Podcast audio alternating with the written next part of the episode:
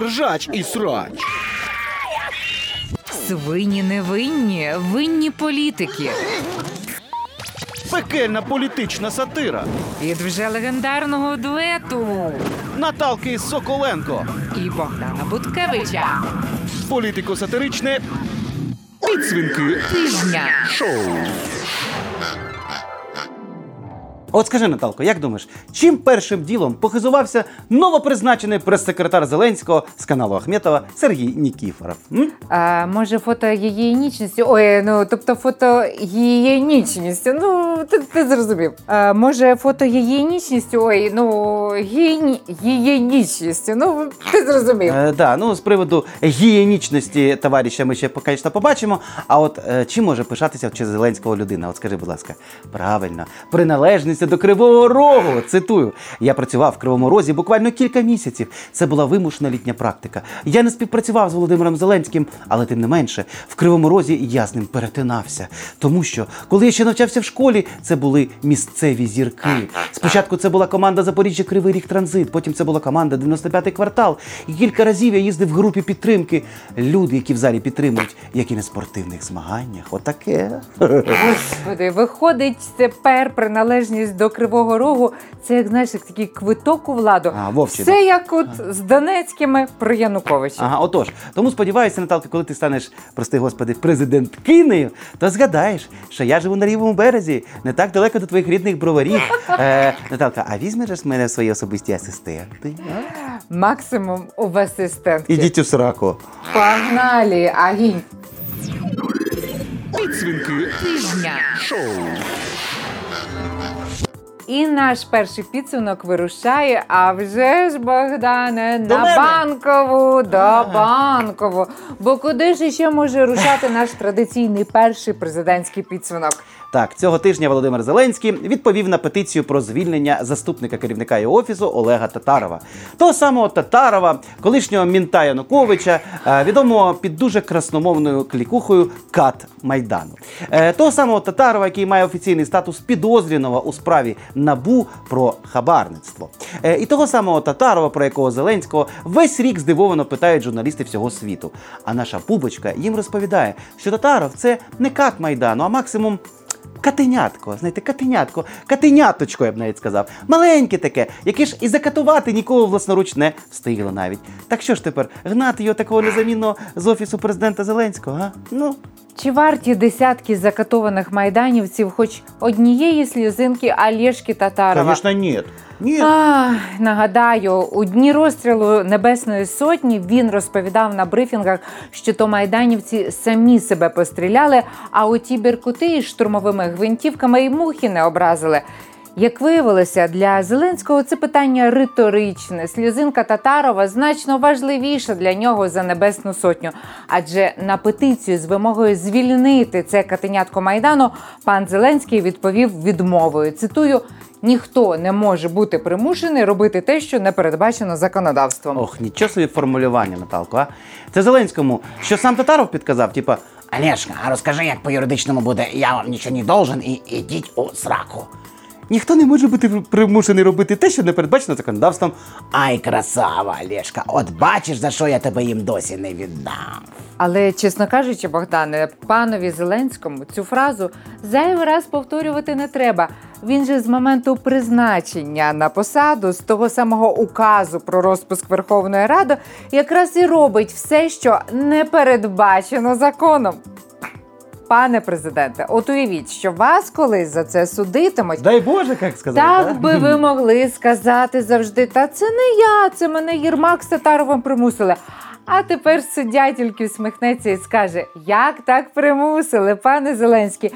Ви ж самі сказали, ніхто не може бути примушений робити те, що не передбачено законодавством. Слухай, Наталко, а чому він взагалі вважає, що звільнення Татарова не передбачено законодавством? Це ж входить до його функції, він же сам його призначив свій цей офіс президента. Розумієш, це ж лише право президента, а не обов'язок. От якби в законах, а ще краще в Конституції України Верховна Верховна Рада прямо прописала б, що президент України Володимир Зеленський звільняє заступника Єрмака Олега Татарова, от тоді би пан президент, можливо, і подумав би про це. Тільки знаєш, що треба було б ще конкретну дату звільнення в преамбулі Ага, написати, ага. щоб знову пан президент не відкрутився до кінця свого президентського терміну. Першого, в кращому разі, свят, свят, свят, господи, не дай Бог. Але я все одно не можу зрозуміти, Богдане, чому він так тримається за того Татарова? Чим він так важливий, що будь-які репутаційні втрати в Україні чи в світі президенту Зеленському ну просто от, ну, байдужі. Аби лиш Олежа сидів на банковій під теплим крильцем Андрюші. Ну то що це таке? А, а чого ти гадаєш, Наталко, що він насправді тримається за Татарова? Просто звільнити Татарова це ж дуже довгий процес, розумієш? Треба збігати, дивись, я тобі ще все поясню. Треба збігати по до Єрмака по листочок А4. Печатку президентського подоляка забрати. Він вже задовбав, скотиняка і в кабінет до себе тягать. Що він там з нею робить, а? А далі ще треба почекати, поки Кирюша Тимошенко листочок у принтер заправить. Потім вже з Арістовичем текст указу придумать. А потім подивитися, щоб Юля Мендель його не побачила, бо потім буде знову книжка нова, понімаєш? Потім погуглить, як слово татаров пишеться, роздрукувати, ручку для підпису вибрати. Це ж купа часу, Наталка.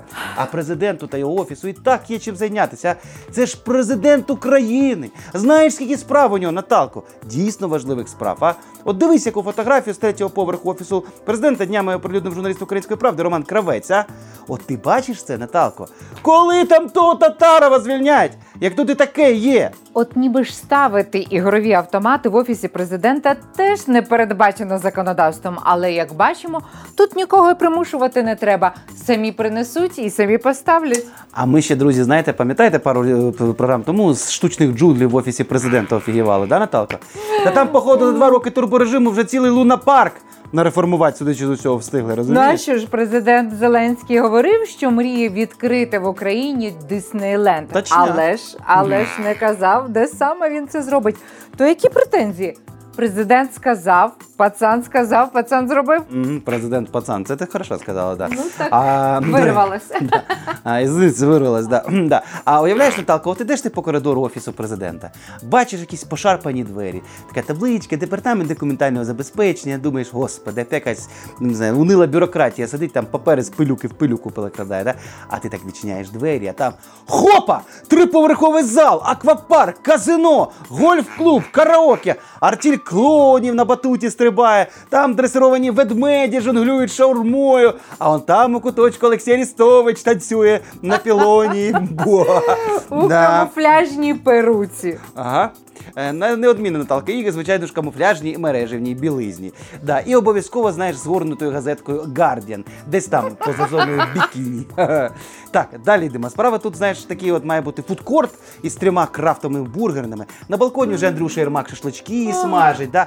а в лаунж-зоні, Наталка, а в лаунж-зоні концерт Олі Полякової, е, Потапа і оцього модного російського репера, як це животне, е, цей тупой кальянний реп, як цей ме-ме-ме-ме Морген Мор... Малежик, Е, В'ячеслав Малежик. Точно, дякую тобі, Наталка.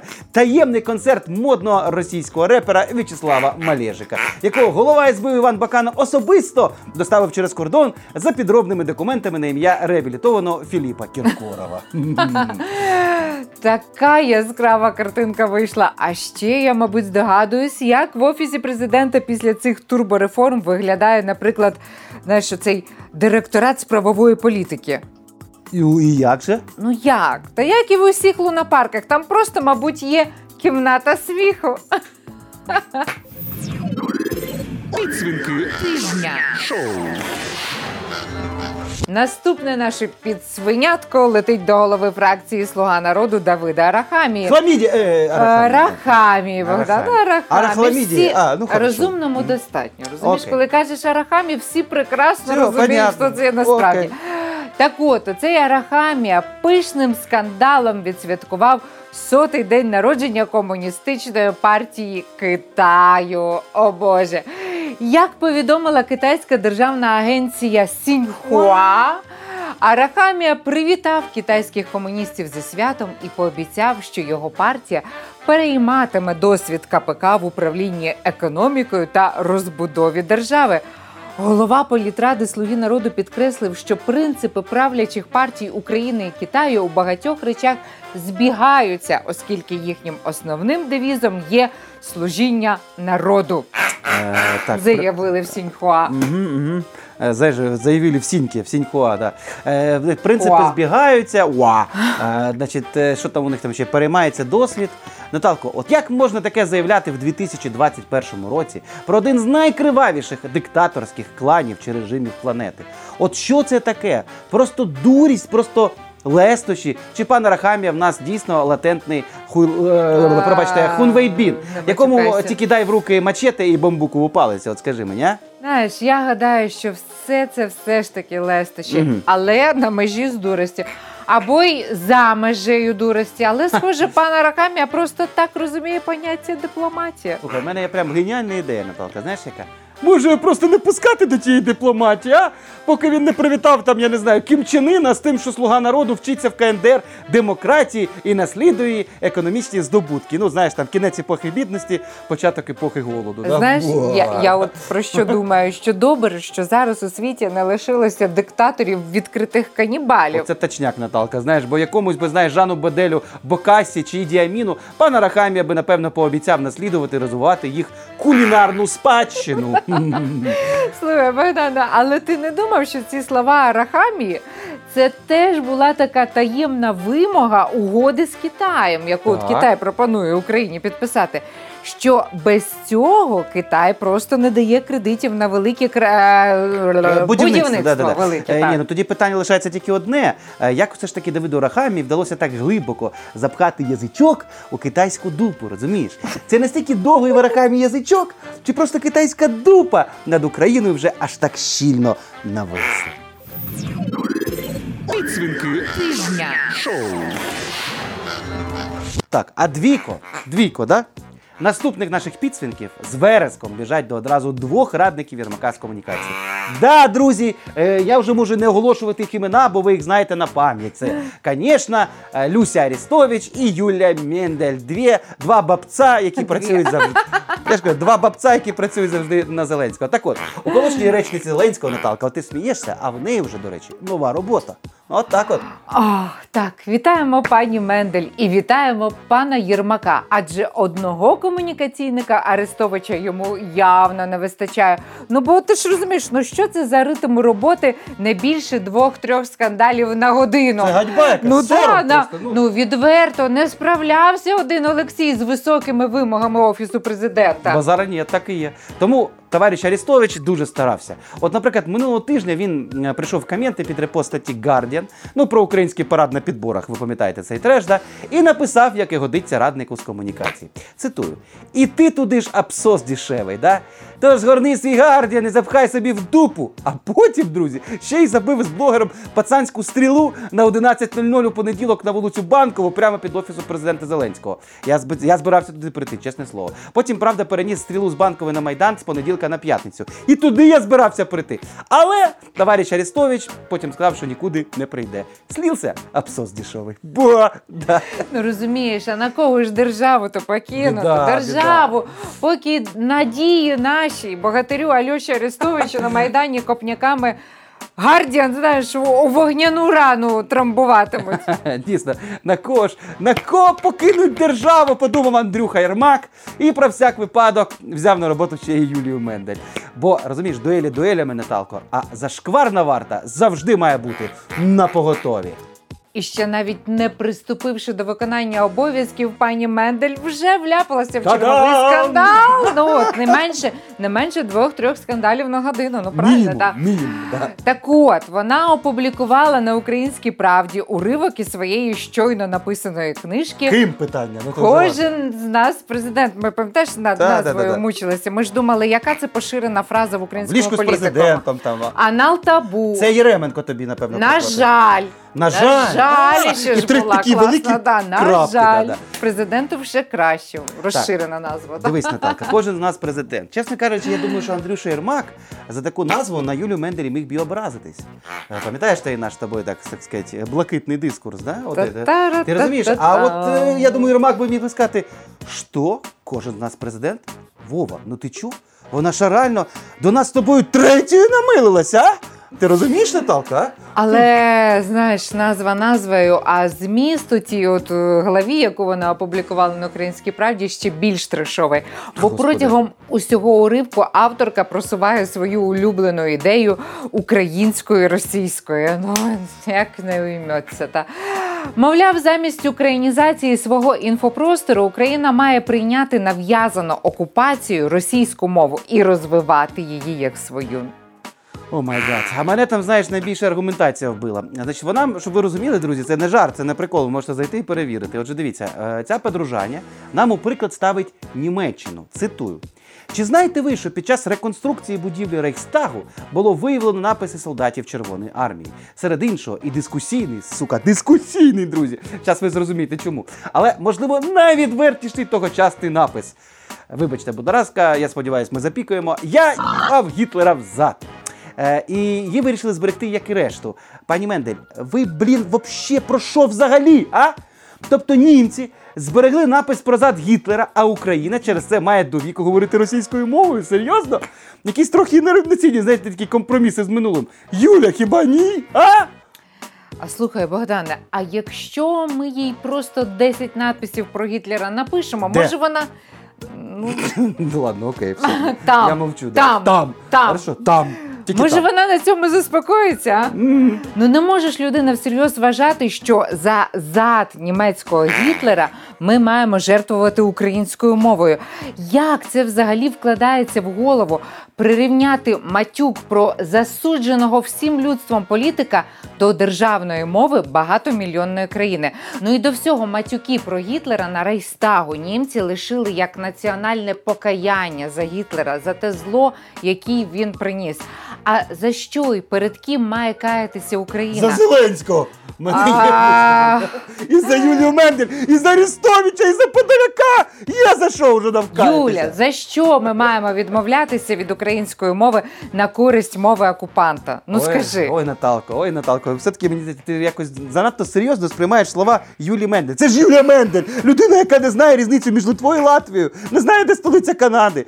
Ну, коротше, ти розумієш, ем, мені здається, от коли ви, ви читаєте її, так би мовити, текст, якщо це вона, звісно, писала, то ви знаєте, там треба не раціо шукати, а емоцію. Розумієш, емоцію. От ти згадай, от ти за її півтора року прес-секретарства Зеленського, хоч раз від неї матюки в соцмережах чула? Бачила? ні, ні, ні, оце про Гітлера, це перший раз, до речі. От, от, розумієш? От ти хіба могла уявити, що весь цей час під унилою машкарою безграмотної речниці Зеленського ховалася тонка естетка, здатна невимушено підтримати світську розмову про «люблю в зад Гітлера, а? Сорі за лексику, але з комунікації Єрмака слів не викинеш. Але ж скільки ж вона терпіла на посаді, ховаючи від світу свою богемну натуру.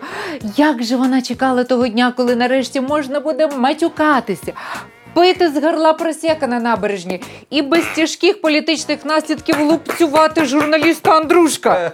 Як же, мабуть, важко писати в соцмережах нудне на жаль, коли руки самі чухаються запостати. Сиш! Міша Подоляк, я твой Гітлер труба шатал, і мама Гітлер теж шатал, і муж сестра мама Гітлер теж шатал три рази. Але ж ні, на жаль, таке писати не можна. Не можна, якщо ти, звісно, не Арестович. Бо якщо ти Арестович, то ти тільки і таке і пишеш. Е, стоп, е, чекай, Богдана, а тобі не здається дивним, що писати матюки Мендель почала щойно теж, як і Олексій Арестович, стала радником Єрмака з питань комунікацій. Ммм, так он воно що. Тільки став комунікатором Єрмака і все. Не стримуй себе, воруй, убивай, іди Гітлера, запихай Гардіан, жди ответного гудка. Що ж, сумно, сумно. А що було весело, друзі? Давайте послухаємо присвячену Юлію Мендель, яку вже по черзі, думу нашого автора сценарію і резидента, поета задирика Юрка Космини. Космина тижня. Дума про Гітлера, щоб майбутнє усміхалось світле вам, щоб вдалась на сто процентів жисть, бережіть язик, мов секс із Гітлером, мов сідницю ока бережіть, щоб ніколи русський дух і літера в нас не розчинились без сліда, хай блудливий, хтивий стогін Гітлера про язик вам руський нагада. Щоби від Тіктоку й аж до Твіттера в нас своє вважалось за отстой, мліють на пружиних сідницях Гітлера Пушкін, Достоєвський і Толстой. Тож, аби неслась душа просвітлена в світ, де рівність, братство і закон, ну вас, пані Мендель, в дупу Гітлера. Можна, мабуть, навіть з язиком. Тижня. Наступне свиненятко рушає до лідерки фракції голос Кіри Рудик, яка тричі не змогла відповісти на питання, чи є в неї американський паспорт. Наталко, чесно кажучи, я після третього разу вже почав сумніватися навіть у тому, чи вона дійсно є українкою, бо який українець третього разу не зрозумів би слово громадянство. Ну хіба що той, у якого дійсно є паспорт іншої країни, хоч подвійне громадянство в нас і заборонено. Тож після реакції цієї дивної реакції Рудик запевняння прес-служби голосу, що американського громадянства в лідерки партії немає, вже якось знаєш не переконують.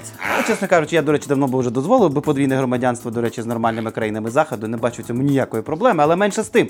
Але просто уяви не так, от як момент цього ефіру, як зрадливо цівки заздрісної слини потекли на російські паспорти фракції ОПЗЖ. А і взагалі впевнений, що цю тему, знаєте, пушать зараз більше всього ті, хто просто заздрить пані Рудик, тому що якийсь справжній український патріот не мріє про паспорт з білоголовим орланом. Ба!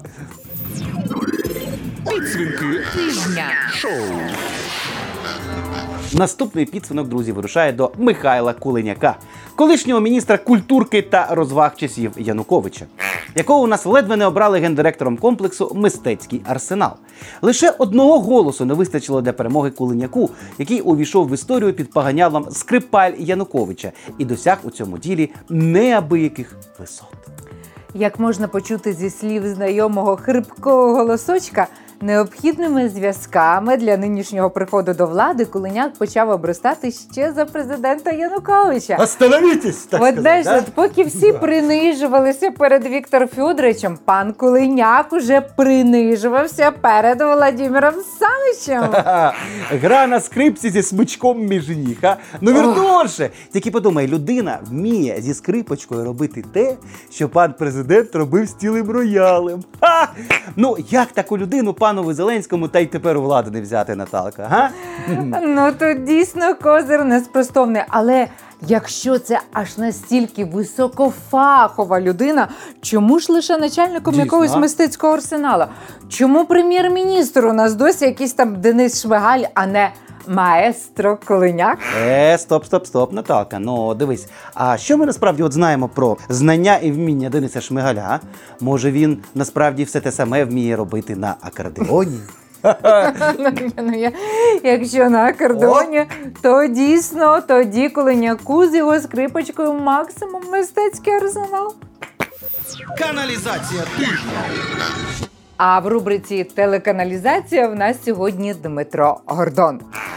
Він узяв інтерв'ю у Дмитра Гордона. О, серйозно! Нарешті це почули? От тобі й вау, розумієш? Досі всі Дмитри Гордону світу билися над головним питанням: чи може Дмитро Гордон взяти інтерв'ю у Дмитра Гордона? Отак от. розумієш? І нарешті знайшовся Дмитро Гордон, який дав цій задачі просте й елегантне рішення. Все дуже просто. Все, що вам для цього потрібно, це два Дмитра Гордона. Тож Дмитро Гордон просто пішов і записав інтерв'ю зі своїм сином, який, знаєш, ну треба ж такому збігові статися. Теж виявився Дмитром Гордоном. Що ж це було, Наталка? От кумівство чи рекурсія, чи просто дуже клієнтоорієнтований бізнес? Ми взнали, що ти дуже любиш Дмитра Гордона. Тому ми додали в твого Дмитра Гордона ще одного Дмитра Гордона, щоб ти міг дивитися на Дмитра Гордона, навіть дивлячись на Дмитра Гордона. Дмитро Гордон, Дмитро Гордон, Дмитро Гордон. Ясно, Наталка, це хороша була тобі цей, знаєш, так сказати, м, задача позайматися, так сказати, з з речовим апаратом. А Да. я можна не з Гордоном? До речі, а звідки ми знаємо, от скажи мені, що там було лише два Дмитра Гордона? Хіба нам відомо, хто в цей час стояв за камерою, а хто керував режисерським пультом, хто зрештою гримував цих двох гордонів? А це ж усе теж могли бути гордони. Ти це розумієш? Бо ім'я їм. Та який легіон? Дмитро Гордон. Облтреш постач. А в рубриці Облтреш-постач у нас для вас сьогодні підсвінки. Справжні, Да? справжні свині. А не ті свині, які обираються від, до Верховної Ради від Слуги народу, обдовбуються наркотиками, сідають за кермо, а потім ще й бикують. Це ти про Юрченко, Брагаря Ох, там. Да. та там цілий огород. Да, да, да. А інші, розумієш, у нас сьогодні інші справжні присправжні три енергійних свині, яких у місті Енергодар зафільмували при спробі жорсткого штурму Запорізької атомної електростанції. Як бачимо, троє смугастих диверсантів доклали максимум зусиль, аби підірвати енергетичну безпеку півдня України. Та всі старання хижих тваряток лишилися марними.